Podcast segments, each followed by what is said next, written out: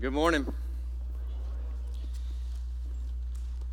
We're going to study in Psalm chapter 103 this morning, so go ahead and grab your Bibles, turn to Psalm 103. I don't know if you're like me, but sometimes it just you you want to worship, but it's like you can't get there. You ever been there where you you know it's right and you know your soul needs it, but you can't you can't get there. There's too much other stuff happening and too much clutter and distraction. And um, I feel that sometimes. I can feel it sometimes even in the room. Like we, we want to get there, we just we just can't. So I want to I want to teach this morning from Psalm chapter 103. It's a psalm of David, and we'll talk about his background and his history and his story. And we're going to go through it. Then we're going to get to Isaiah chapter 53. So if you want to find that, we'll get there as well. Um, but to get us there, just I want to acknowledge a few things for us, first of all. That this is awkward for all of us. And then, secondly, um, there's, there's a lot of scholars and sociologists and psychologists right now studying a number of things, and they're studying what's called negativity bias. Now, negativity bias is the idea that negative emotions, negative experiences are more powerful or they're more vibrant in our lives than positive experiences are. Uh, we remember negative things much more than we remember positive things. And especially now, culturally, sociologically, where we are, where we live, where we work and play, we live in this place where we are prone to remember and focus on the negative more than we are to focus on the positive. So let me just do this thought experiment for us. If you were to, which of these would be more emotionally um, effective for you? Which one would stir emotion and affection for you more? Would it be one that you found a, a $100 bill on the ground? Or that you were the one who lost the $100 bill on the ground? Who would, who would be more stirred by losing the $100 than finding it? Anybody? That lasts longer, doesn't it? Because then you remember that. You remember that for years, and you tell your kids about the time you lost $100. So please don't lose this jacket at school, right? This, this, these are things that carry on for us. This is how we are wired, it's how God has, has designed us um, and so we have to be careful of some of these things, right? So what they're learning now is it takes five equally positive experiences to do away with one equally negative experience. Five positive experiences to do away with one negative experience. Five words of affirmation to do with one biting criticism. Five to assign, and that's, that's generous. We're more likely to assign blame than we are to assign credit. Those of us who are football fans, we understand how this works. If by a miracle of the Lord, college football comes back in the fall, on Sunday morning, you are going to remember the interception thrown by your quarterback more than you're going to remember that pinpoint accuracy from two passes before. Aren't you? We're more critical of coaches than we are uh, praising them or celebrating them. This happens in politics all the time. Do you remember the last time you praised the politician? If, if they did something praiseworthy, do you feel like, right, this is what we do? We focus on the negative. We're more likely to assign blame than criticism. In our marriages, this happens continually. We remember negative experiences, we remember criticism more than we remember praiseworthy things. We speak criticism more than we speak affirmation.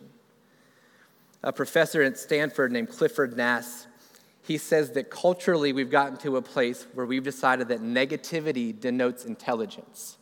Intelligent people are negative, dumb people are optimistic. We've associated optimism with naivety, and we've associated negativity or pessimism with being educated. In the church, to call it discernment. You don't have the gift of discernment, you're just a jerk. That's, that's different right? So, this is where for us, I, I want to get somewhere for us this morning. They've said that when taken in conjunction with the laboratory based experiments, there is strong support for the notion that negative information generally has a stronger pull on our attention than does positive information. Turn on a news channel and scroll your social media feed and tell me that's not true. Scrolling social media begins to ramp up this undercurrent of anxiety and anger because our hearts are prone to negativity. The ancient hymn would say that prone to wander, Lord, I feel it. So, as a baseline this morning, I need us to get here. I need us to get to we are prone to wandering. We are prone to taking our eyes off of Jesus. We are prone to negativity. But in the world, in the cultural climate that we live, the belief is that man is inherently good, therefore, evil is surprising. But if we read our scripture and we know our own hearts, here's what we know man is inherently evil, and good is surprising. The reason, reason we're drawn towards negativity, towards people evil, towards pessimism, is because for some reason that shocks us, like evil people shouldn't be evil. Like kids shouldn't cry and kick and scream. The scripture tells us there is no one good, no, not one. So, for a lot of us, what happens is because we are so inundated and because we are prone to that, we are prone to that sort of distraction in our souls. And it doesn't happen all at once, it kind of subtly happens. So, it's a, our graduation was not how it should have been this year, which just so you know, your parents care more about that than you do. So one bad thing happens, turns into two bad things happening, which turns into 20 bad things happening, and then everything that's even good looks bad to you. And we're prone to it. Our hearts are prone, and then that turns into, for many of us, if we're honest, turns into feelings of guilt and shame and fear and anxiety and depression. And we find ourselves five, six, seven years down a path that we never thought we'd get on. So, in this psalm, Psalm 103, David, I want you to understand, David, this is a psalm of David. And he's not writing as a scholar who's read about this, he is writing as a man who has experienced what he's writing about. And there's a difference. If you've ever played and been coached by someone who read a book about that sport, it's different from someone who's actually played that sport. David has lived this life. This is later in his life. And so, just a quick biography of David. David is the youngest of many sons, but he's, he was forgotten by his father. God sent a prophet to come find the, the king, the next king of Israel. And he comes to a family and he tells the dad, Hey, bring me your sons. And the dad brings all of the sons and lines them up. And the prophet goes through all of them and he's like, this, God still hasn't affirmed any of these. Is there another one? And David's dad says, Oh, yeah, there is, that's right, there is one more. I forgot about David. I don't know what kind of family you grew up in, uh, but if someone comes to find a king in your house, I want to be on the line somewhere. Like, I don't want to be forgotten about. And his dad says, and what we know about David is he's ruddy and he's small. And his dad says, That's not the guy you're looking for.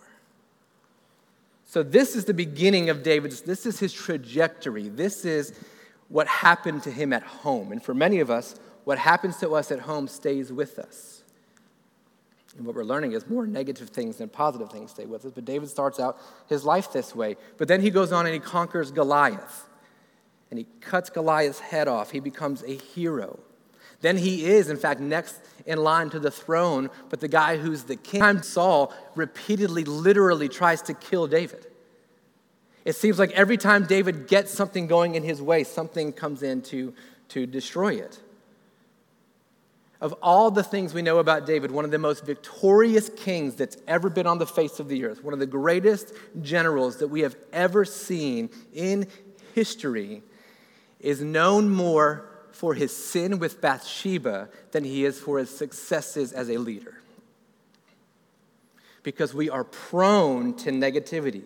In Scripture, there are hundreds of pages about David's conquering power and his devotion to the Lord and his songs of worship. But when, for many of us, when we hear the name David, we don't think about that. We think about Bathsheba and Uriah. That's what we think about. And that's, that's okay because that's, we're prone to that. What you also need to know about David is that while David is a great warrior king, he's also an emotional poet who hides himself in a dark room and just writes in his journal sometimes. This is who he is. Like he is deeply emotional. He is a powerful king. And yet he has this part of him where he's so introspective that it's, he can't sometimes get out of it. And so he writes psalms like, Why are you downcast? I think my soul. And here in Psalm chapter 103, what I think we, we need to learn here this morning is that at this moment, it's later in his life, most of his life is behind him, all the conquering victories and the sin of Bathsheba, the murder of Uriah, that's all on him. That's all resting. And I can relate to David because I think in these moments, he just can't get out of it. Like for you, if there's been sin in your life or past regrets or something someone's done to you, it feels like no matter how good things are, this thing lingers. And right now, culturally, for many of us, no matter how good things get, we have plenty of people reminding us how bad things are. But as followers of Jesus, I want to proclaim to you this morning God is better than that. And He's good. And so, David, I think, here is wrestling, and he has that feeling of, I know that God is good, but it's like my soul won't catch up to my mind. Do you ever feel that way? Like, I know things are true, but it's like I can't emotionally get there. And so David pens this powerful, powerful song in Psalm 103. Before we get into study the word, let's, let's pray and ask the Lord to help us. God, I thank you for this morning. I thank you for the gift it is to gather together and to worship through music. What a gift And music is to us that stirs affections in our hearts in ways that other things just can't and don't. I thank you for lyrics that are true, that we can remember and that press deep into us. God, I thank you for your word that is not pretty and polished, but it's dirty and gritty and grimy. I thank you for a man like David whose life is not pretty and polished, but it's gritty and grimy, and yet you call him a man after your own heart. And God, as we study your word this morning, I pray that we would find first find you in it, and that through seeing you that we might see ourselves how we need to be seen. God, give me the words to speak your words. May your spirit speak through me. May these words of flesh um, come out and be interpreted by the great teacher of the Spirit that it might rest deeply upon our souls this morning. In Jesus' name, amen. Psalm 103 begins by telling us it's just a psalm of David. A lot of psalms will tell us when he wrote it, where he wrote it, how he wrote it. This one just says of David, as if that's enough. And it is enough. Because now we know David, and this, this is enough. Knowing him, he writes this psalm. And he starts out with, Bless the Lord, O my soul, and all that is within me, bless his holy name. Now, bless is a word that we don't use a lot, except for right now, when somebody sneezes. And then we also stare at them and say, Please leave. Uh, but but this word bless, is one of, the, it's a, one of the Hebrew words for praise. I'm going to give us some Hebrew words. I don't like to do that a lot, but it's going to help us in understanding. So if you want to take notes, take them, but it's going to help us. A lot of words get lost in translation when we translate them to English. Um, for example, the word love, there's so many different Greek and Hebrew words for love. But literally, in the same sentence, I can tell my wife that I love her and I love Mexican food. And I love them differently.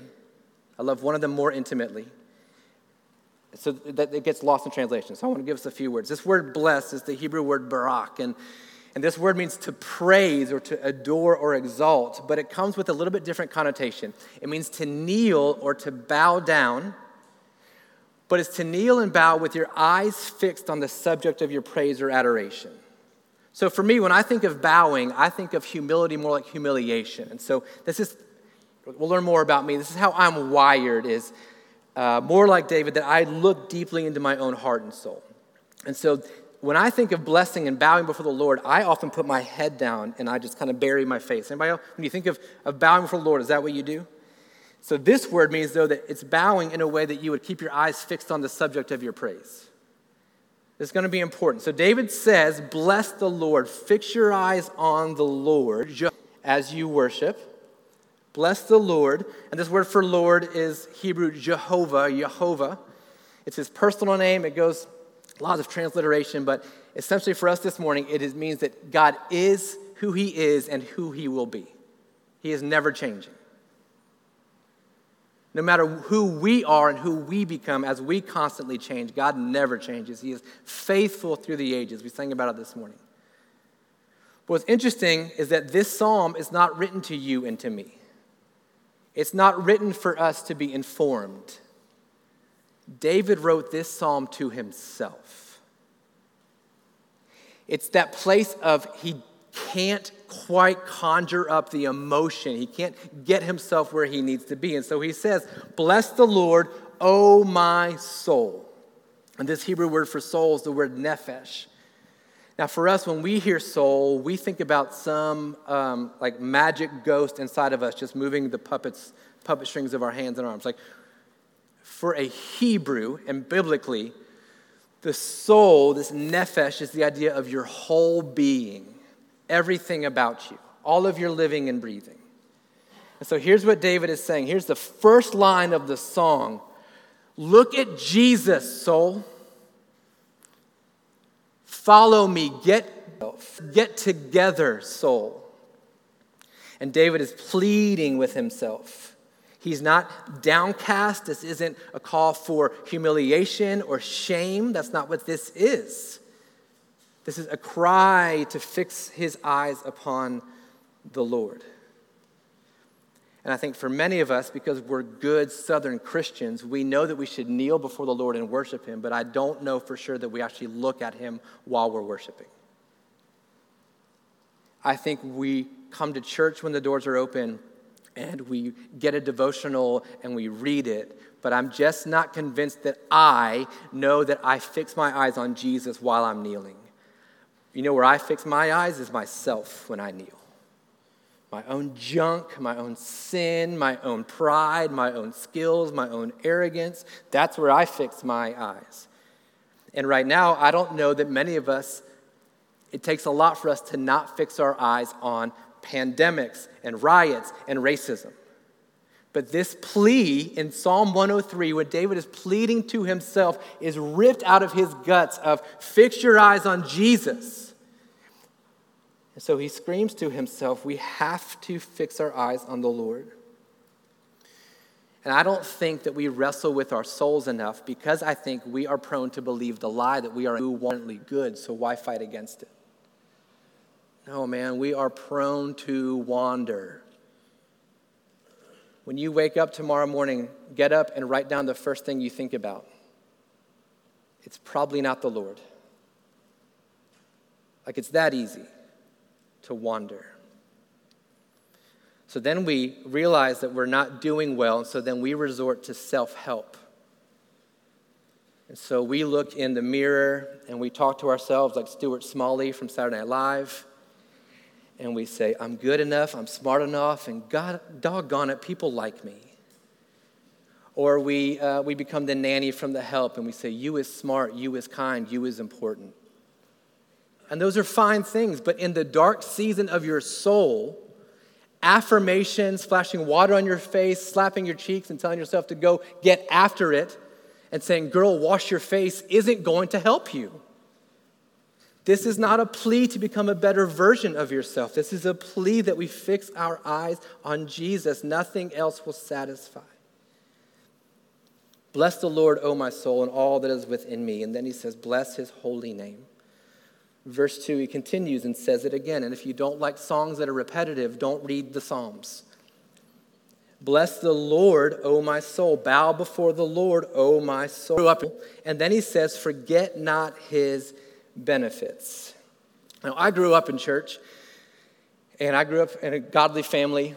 And what was often taught to me was, and I think it's true scripturally, that you should um, love the giver more than you love the gift, right? You should love God more than what He has for you. God's not a vending machine, and all those things are true. But in my warped, twisted mind, then that turns into I can't celebrate the things God has done for me, because then that betrays me celebrating Him. And that's a lie. David says, don't forget His benefits, don't forget the things He has done. I wander off the path of faithfulness when I forget to recount how good God has been to me. Bless the Lord, O my soul. And then he says, and forget not his benefits. So this morning, if you're having a hard time getting your heart to catch up to your mind, then I would say let's start here. And David's going to give us a list of the benefits of the Lord, the things that he has done. He's just going to lay it out there for himself. He has to remind himself the Lord has been good to you. Verse 3 who forgives all your iniquity. Like, he doesn't start with, he gave you flowers and air to breathe. David gets after it too. He forgives your iniquity. And if you want a place to start, if you don't know where to start worshiping the Lord and fixing your eyes on Jesus, I would highly suggest let's start here. He forgives all, not some, not half of, not the stuff you're sorry for. He forgives all your iniquity. Now, in, in, in the Bible, there's different words for sin. You've got sin, trespass, iniquity. So I want to define this one. This Hebrew word for iniquity is the Hebrew, Hebrew word avon, not avon calling, but avon. And it comes from the Hebrew word avah, which is something that's broken or crooked. So if a road were to take a hard right turn, you would say, hey, the road avahs 100 feet ahead. Okay? So avon is a crookedness. This iniquity is a crookedness, a crooked or broken thinking or behavior is what this is.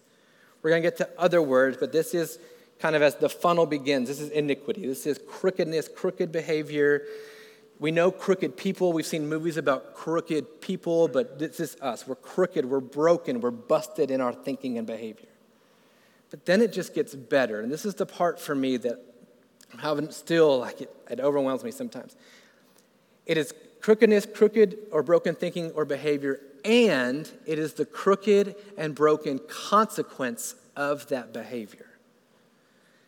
Okay, so in Hebrew terms, when somebody would be crooked towards you, there would be consequences that follow, right? And there are. When we walk in iniquity, when we walk in brokenness, there are consequences that follow. And that's, that's how God has set the world up. There are consequences to our behavior.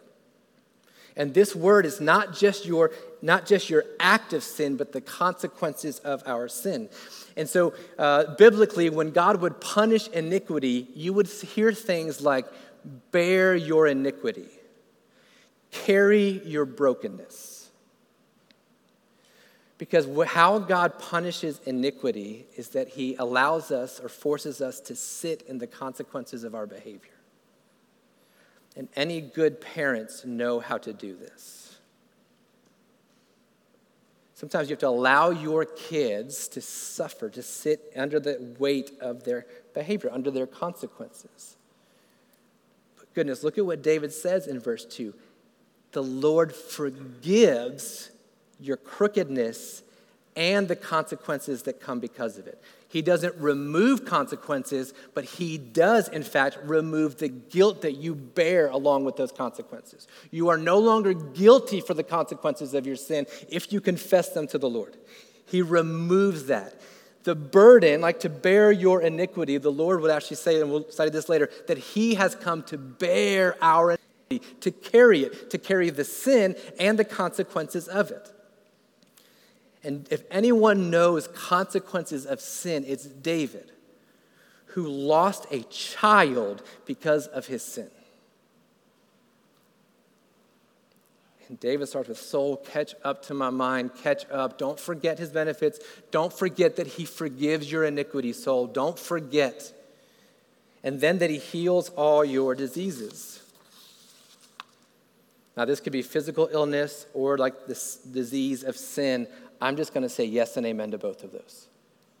He does both.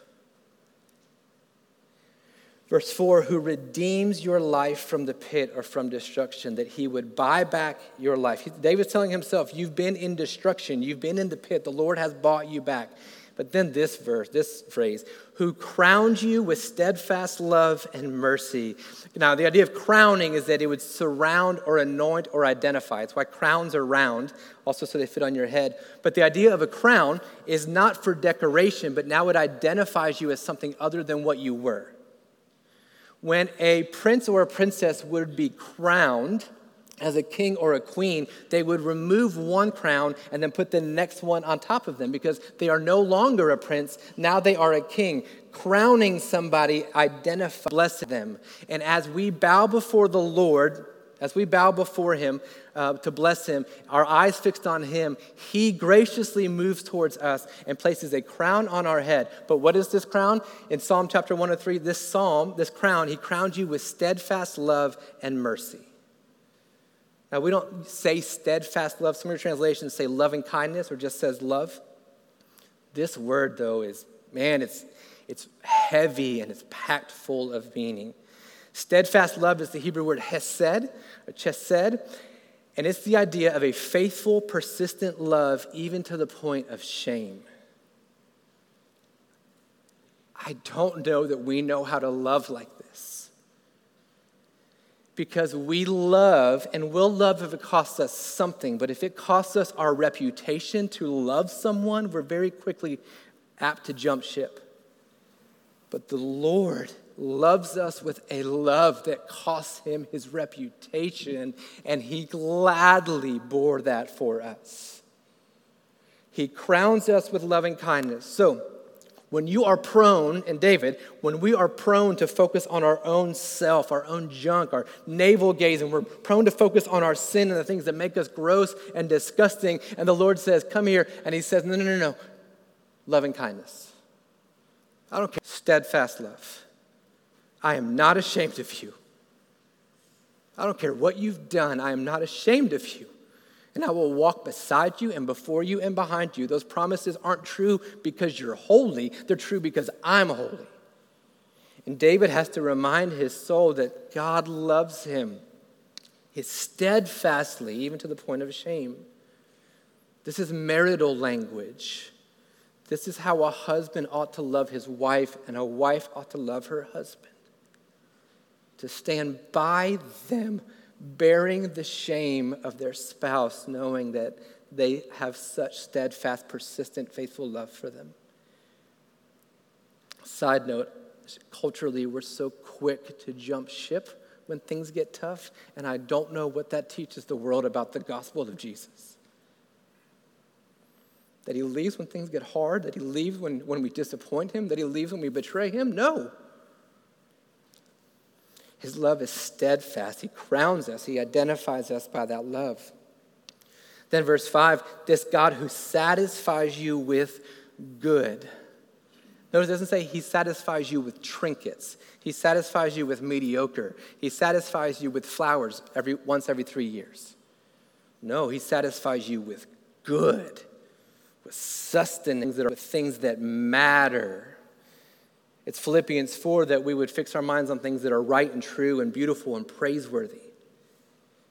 You will never be satisfied by a mediocre imitation of the goodness of God, but only by the pure goodness of God. And David's reminding himself, I've tried other things, but I know the only thing that satisfies me is the good things of the Lord.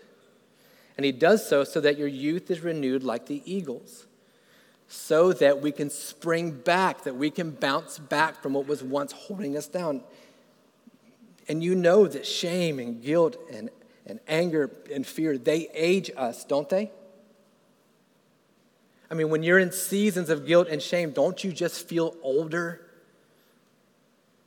And David's saying, hey, this, this is renewing kind of goodness. This is renewing kind of steadfastness. The Lord works righteousness and justice for all who are oppressed. Now he shifts it a bit and he says, Hey, he's so good to me that he's also good to those in the world. And here's what the Lord does He works righteousness and justice for the oppressed. But notice, David doesn't do it, the Lord does it. He calls upon the Lord's goodness to not only him, but to other people. And sometimes that's a good way to get our eyes off of our own sin is to lift, oh, he does this for everyone. He does, this is what he does. He made known, and then he known his ways to Moses, his acts to the people of Israel. God gave the commandments to Moses, and then he walked with the people of Israel. He doesn't just speak things, he walks with us. Then, verse 8 the Lord is merciful and gracious. He's slow to anger and abounding in steadfast love. These two words, merciful and gracious, I think sometimes we kind of pick and choose what we want, want to use. So, mercy, merciful mercy is the idea that you don't get what you do deserve. And a lot of times that's how we picture the Lord. Well, he withheld judgment from, from me, so I should worship him. Yeah, probably. I mean, that, that's, that's enough. But God's like a late night infomercial, and just wait, there's more. And he continues like this He's merciful, but he's gracious. And grace is that he gives you what you don't deserve he withholds his wrath and instead gives you goodness? Like, that's how good God is. not because you deserve it. The wages of sin is death, but he withholds wrath and then gives you goodness. We are like spoiled children to the Lord. We don't deserve the things he's given us. And David has to remind himself of it. He's slow to anger, abounding in steadfast love. He abounds in this just said, like it's overflowing from him. He doesn't have to conjure it up, say, oh, I guess here we go again. No, he abounds in it. He will not always chide or wrestle with us. He will not keep his anger forever. Maybe this morning you just need to hear that and underline it, and you can leave with that one line He will not keep his anger forever. He will not keep his anger forever. Verse 10 what a beautiful statement. He does not deal with us according to our sins when he has every right to, because he is holy and perfect, and he has every right to demand that from us. And from the moment we breathe our first breath, we do not have it within us to give him what he needs. But he does not deal with us according to our sins. He does not give us what our sins deserve. He does not repay us according to our iniquities.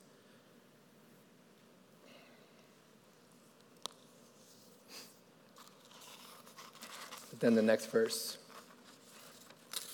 Verse 11, for as high as the heavens are above the earth, so great is his chesed, his steadfast love towards those who fear him. As far as the east is from the west, so far does he remove our transgressions from us. And I love that he talks north, south, and then east, west. You know, if you keep going north on our planet, at some point you will stop going north and you will start going south. If you want to go south, at some point you'll stop going south at the South Pole and you'll come back and you'll be going north. But did you know if you go out of here and you start heading east, you will never stop heading east until you turn around? You could go east all the way around the world and come back to where you started and still never once head west. How beautiful is that illustration for how far your sins are away from you. That the punishment of your sin will never see your face. As far as the east is from the west, so far as he remove our transgressions from us. Transgression is another word for sin in the Hebrew Old Testament. And the, the, word is pesha, and this idea is a betrayal of a relationship. It's broken trust. So now, it's not just that you have crooked behavior and crooked, crooked actions, now it's that you've betrayed the creator of the universe. A God who is jealous. So now it's personal. But he removes that rebellious guilt away from us. Again, if you can't quite get your soul to where you know you need to be, read this.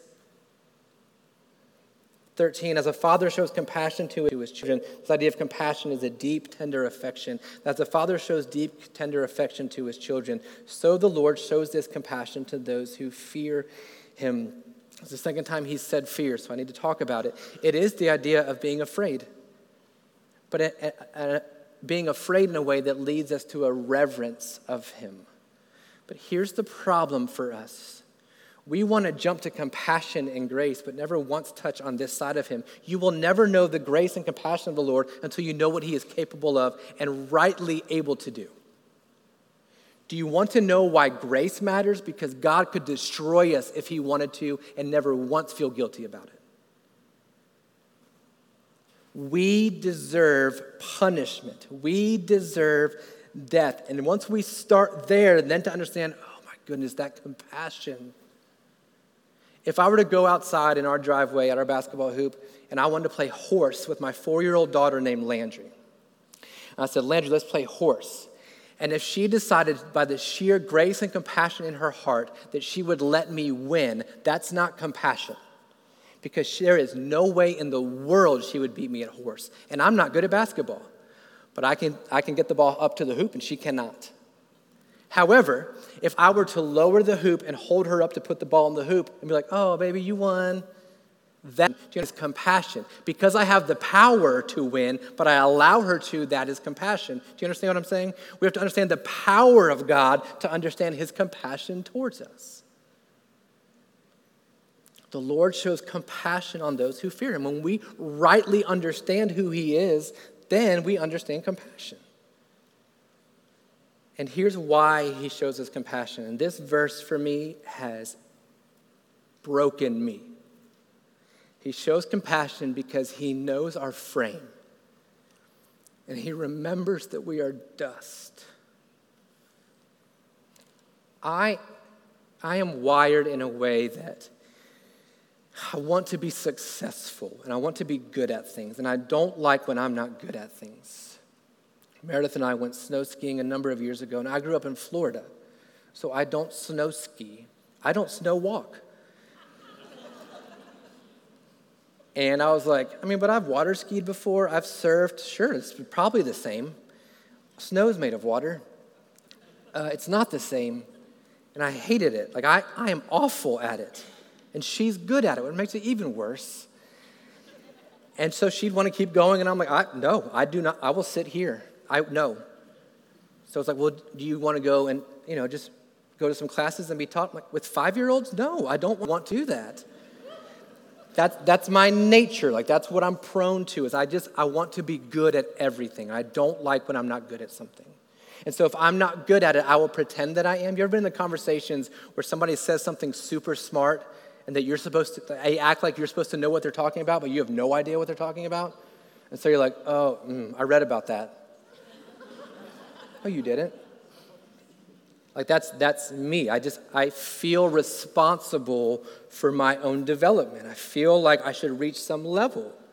And when it comes to the Lord, I've just always felt like I just need to keep working harder. Like one day I'll make him proud. One day he'll be happy with me. One day I'll reach a point where I don't sin anymore. At some point I'll be so good at being a Christian that he'll love me. It says he has compassion because he knows how he made us. He knows what we're made of, and we're made of dirt. This word dust takes us back to Genesis 2 7, where he formed man out of the dust of the ground. This is, he knows. He was there. He did it. I feel like for me, though, I place these expectations that God hasn't placed on me to become something and be something and make people like me and respect me and not all the while I know I'm not, so I've got to cover it up. You know, does anybody feel me here? You're not what you think you want to be, so then you got to pretend to be what you think other people want you to be, and then at some point you don't even know who you are. And this verse that the Lord knows me blows my mind. That He was there when I was created and He knows me. I don't like that. I don't like that I'm just dust to the Lord. I don't want to be that. I thought I was the apple of his eye and the crown jewel of creation. I thought that's what I was. I don't want this. I don't want to be like everyone else. So we have three kids. I got an 11 year old, a 7 year old, and a 4 year old Landry, and Kason is 7. And it'd be like if I told Kason, hey, buddy, um, this weekend, he's 7 and scrawny and um, just likes to be inside. And so if I said, hey, buddy, why don't, let, I'm going to come this weekend, let's go outside and we're going to play some football. He likes to play football or soccer. Let's go outside and we'll play or we'll ride bikes. You can ride your scooter. And I said, but to do that, you're going to have to mow the grass first. I told my seven year old, hey, the grass has to be mowed before we can do this. Like, we have to get that done first. And so my expectation then was that Kason, my seven year old red-headed, translucent skinned boy, would go outside and he would go out and then mow our, our grass that had gotten way too high because we'd been on vacation. And by doing that, then he would allow then the place for he and I to have relationship, right? That's, that's what I'm saying. And what kind of father would I be if I came home Friday afternoon and said, What have you been doing? Go start the mower. Go put gas in and go mow the grass. Like, we can't have this relationship until you fix this problem. No, I know Kason's frame. I know what he is capable of. I still want to play with him, but I know he's not going to be able to clear the ground. So, as a father, what do I do? I mow the grass. I don't expect him, I know him. Now, my 11 year old, maybe. But I know Kason can't. And this is how the Lord is for us. He knows what you're capable of. He knows you can't be perfect. He knows you can't be righteous. And you know what he did is he made a way for relationship by sending Jesus for us. And all we have to do is come outside. It's all we have to do. But I have lived my life trying to mow the grass for the Lord, and God's like, stop mowing the grass. Come play football with me. I've already mowed it. You're scalping it. Stop. I'm trying to get a golf course in my front yard. But I hope this, I hope he knows you. He knows. He's not surprised. He knows you're just dust. That's why he has compassion upon us. He knows. Verse 15, he goes on As for man, his days are like grass. He flourishes like a flower of the field, but then the wind passes over and it's gone, and its place knows it no more.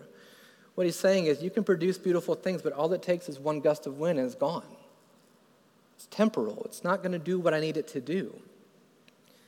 Then, verse 17, anytime the word but is in Scripture, it's going to be powerful. And he says, But verse 17, the steadfast love, the chesed, the loving kindness, the persistent, faithful to the point of shame kind of love from the Lord is from everlasting to everlasting on those who fear him. Do you see the difference? Our works are fading. What he crowns us with will never fade. And I am done finding my identity as a flower, and I'm going to find my identity as crowned in steadfast love. And I invite you there. It's from everlasting, meaning it has no beginning and it has no end. You want to know why God can't stop loving you? Because He actually never started to begin with, He always has. If there's an end, there can't be an end. From everlasting to everlasting, we're now identified, and it's a crown that will not fade the steadfast love of the Lord. And He keeps His promise, He gives His righteousness to His children's to children's children. In verse 18 to those who keep his covenant and remember to do his commandments. It does not say to those who do his commandments so that you can keep a covenant. To those who keep or guard or protect, whose covenant is it? What does it say? Whose covenant? You can say it out loud. His. Is it your covenant? Did you promise God anything? No. A covenant is a one sided contract. He didn't ask anything of you, he did it. And our job is to remember that He did it. To remember those who remember His covenant, who keep His covenant, who guard His covenants, and then keep, remember to do His commandments. Because a covenant remembrance leads to obedience. Verse 19, the Lord has established his throne in the heavens and his kingdom rules over all. This is where it gets good. This is where David is like, oh, snap, I remember. He's like, Yes, this. I'm there. Like my soul is there. And he gets here and he says, Okay, the Lord has established his throne in the heavens. This is the reminder. He's fixed his eyes on Jesus. Soul, catch up, catch up. Here are all the things the Lord has done. He's been gracious and merciful, abounding in steadfast love. He has borne your iniquity. And he looks up and he says, You are in the heavens. You're on the throne.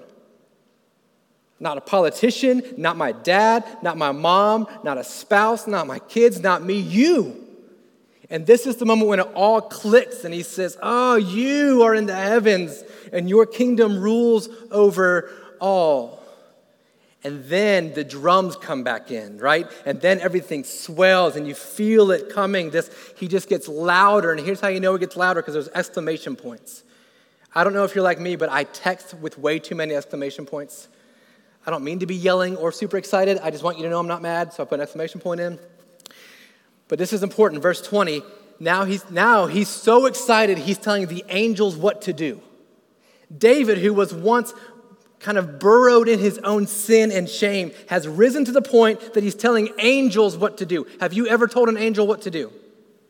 Like, this is the power of worship. Spurgeon says he's gotten to where his works of praise have made its way into his hands. Like it just starts coming up out of you. And he says, Bless the Lord, you his angels. You mighty ones who all of his word, obeying the voice of his word. Then verse 21 Bless the Lord, all his hosts, all of you the ministers who do his will. Things are clicking now. He's starting to understand. It's building and it's driving, and he can't wait. And then one last time, he, verse 22 Bless the Lord, all his works in all places of dominion. Now it's not just me, it's everywhere. And then he says at the end of 22, what does he say? Bless the Lord, O my soul. I'm there, I got there fixed my eyes, I bowed, I forgot not his benefits, and as I recounted his goodness to me, it starts to build. I don't know where you are this morning, but I think we can get there too. To a place where you just can't help it.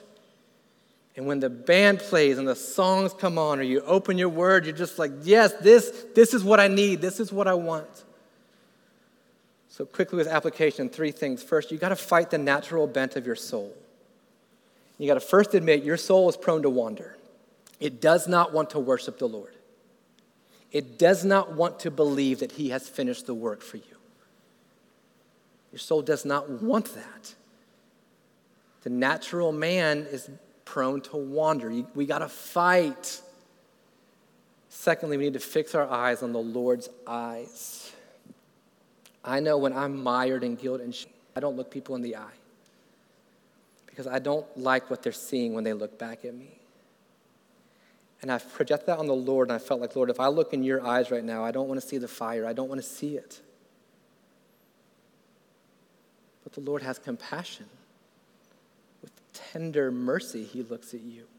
Look at His eyes. Look at His eyes. Like the father in Luke 15 of the prodigal, he runs to you and he throws a rope around, come home. Finally, forget not his benefits. Don't forget. Don't think you've done anything. Don't think you can't celebrate the things he's done. Proclaim them. You know what he's done for you? Maybe he's given you a spouse. Maybe he's given you a kid, you kids. Maybe he hasn't. Maybe he's given you a job. Maybe this morning he's just given you a place to go worship. I don't know. But at the end of the day, if you want to start with who forgives all my iniquity, I think that's fine. In Isaiah chapter 53, prophet Isaiah is proclaiming about this suffering servant who would be coming that we would know as Jesus. I'm just going to wrap up with this. I'm going to give an invitation, but here's, here's the deal. Here's, here's what Isaiah 53, verse 5 says it says that he, the suffering servant, Jesus, who David is talking about, was wounded for our transgressions my translation says that he was pierced for our transgression. Now, transgression, remember, is a betrayal of, of trust or friendship. It is backstabbing, it is arrows in the back. And what Isaiah is saying is this servant, this Jesus, will gladly take your betrayal. He will gladly take you stabbing him in the back. He will take all of it. He was pierced for our transgressions what should have been them coming back at us, he then absorbed. And then he says he was crushed for our iniquities. The iniquity is that you would bear your iniquity, you would sit under the weight of your sin.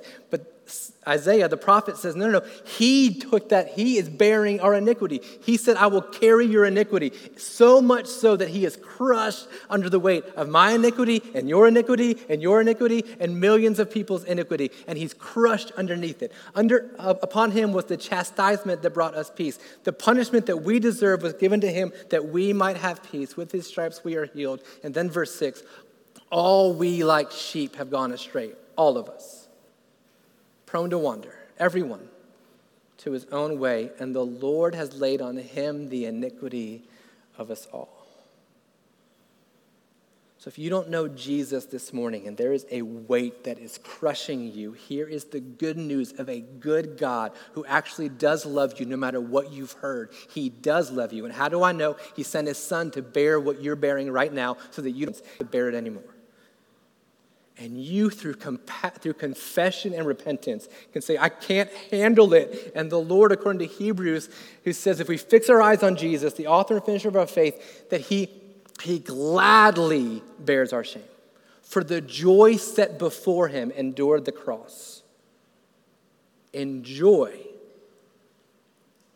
he's not making you feel ashamed that he has to do it. In gladness, he will take it from you. I don't know what's what is burdening you this morning, but if it's that, that you can't get out the weight of your own sin and you just need someone to release it and relieve it, you from it, then you can. And it's just saying, God, I can't, but you can. I believe that Jesus is who he says he is, and I believe, I believe that if I confess my sin to him, he will remove it from me as far as the east is from the west. And I want to walk in freedom. I want to stand up straight and walk again. For those of us this morning who maybe we just we can't quite get there. The band's going to come back up. We're going to sing one more song, and it's the song 10,000 Reasons, which just says, Bless the Lord, O my soul. Here's my plea to you this morning. First of all, kneel before the Lord, but keep your eyes on him. Don't you dare lift, keep your eyes from Jesus. Don't you dare look at yourself and your own shame and your own guilt and your own uh, sin that you're living in. Don't do that. Fix your eyes on Jesus. Don't look at the world. Don't look at everything circling around us. It's not going to help you. It will not satisfy you. Fix your eyes on Jesus. And as you do that, as you recount those things about Him and who He is to you, you will find the strength within you to tell angels what to do. Bless the Lord, O oh my soul.